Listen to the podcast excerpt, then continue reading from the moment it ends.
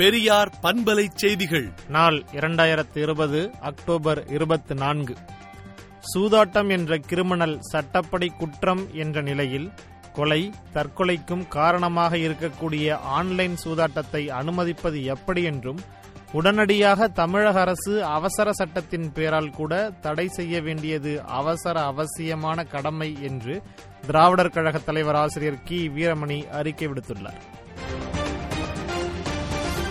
ஆறு மாத தவணை நீட்டிப்பை தேர்வு செய்யாத கடன்தாரர்களுக்கு ஊக்கத்தொகையை வழங்க ரிசர்வ் வங்கி ஆளுமையின் கீழ் உள்ள வங்கிகளுக்கு நிதி அமைச்சகம் கடிதம் எழுதியுள்ளது.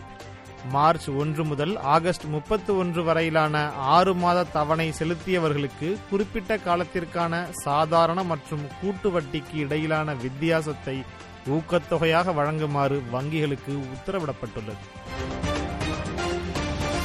தமிழக அரசு பள்ளி மாணவர்களுக்கு மருத்துவ படிப்பில் ஏழு புள்ளி ஐந்து சதவிகித இடஒதுக்கீட்டுக்கு தமிழக ஆளுநர் அனுமதி வழங்க வலியுறுத்தியும் அதிமுக அரசு மாணவர்களுக்கு செய்யும் துரோகத்தை கண்டித்தும் திமுக தலைவர் மு க ஸ்டாலின் தலைமையில் ஆளுநர் மாளிகை முன்பு மாபெரும் கண்டன ஆர்ப்பாட்டம் நடைபெற்றது.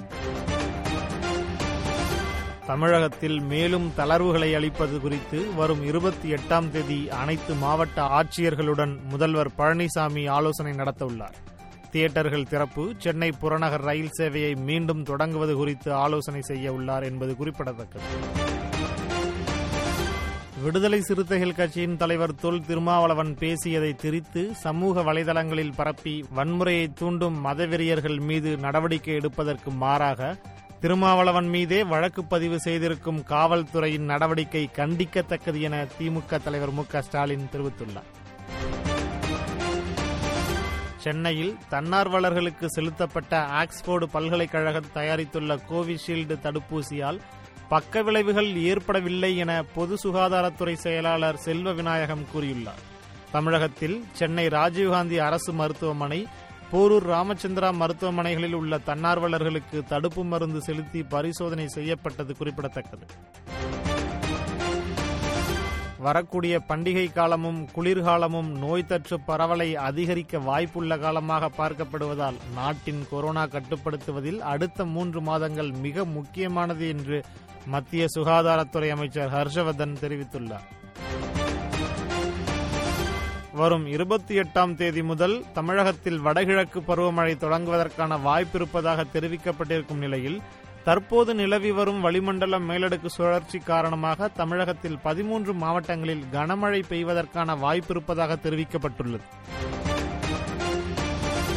பிற்படுத்தப்பட்டவர்கள் அதிகம் வசிக்கக்கூடிய பீகார் மாநிலத்தில் நடைபெறவுள்ள சட்டமன்ற தேர்தல் பிரச்சார பரப்புரையாக பாஜக எவ்வாறு பிற்படுத்தப்பட்டவர்கள் நலனுக்கு எதிராக உள்ளது என்பதை விளக்கமாக எடுத்துரைத்து சொன்னாலே பீகாரில் பாஜக மற்றும் அதன் கூட்டணி கட்சிகள் மண்ணை கவ்வும் என்பதை எடுத்துரைத்து பீகாரில் பிஜேபியை வீழ்த்தும் மறுமருந்து என்னும் தலைப்பில் விடுதலை நாளேடு தலையங்கம் தீட்டியுள்ளது.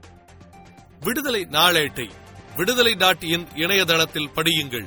பெரியார் பண்பலை செய்திகளை நாள்தோறும் உங்கள் செல்பேசியிலேயே கேட்பதற்கு எட்டு ஒன்று இரண்டு நான்கு ஒன்று ஐந்து இரண்டு இரண்டு இரண்டு இரண்டு என்ற எண்ணுக்கு பெரியார் எஃப் நியூஸ் என்று வாட்ஸ்அப் மூலம் செய்தி அனுப்புங்கள்.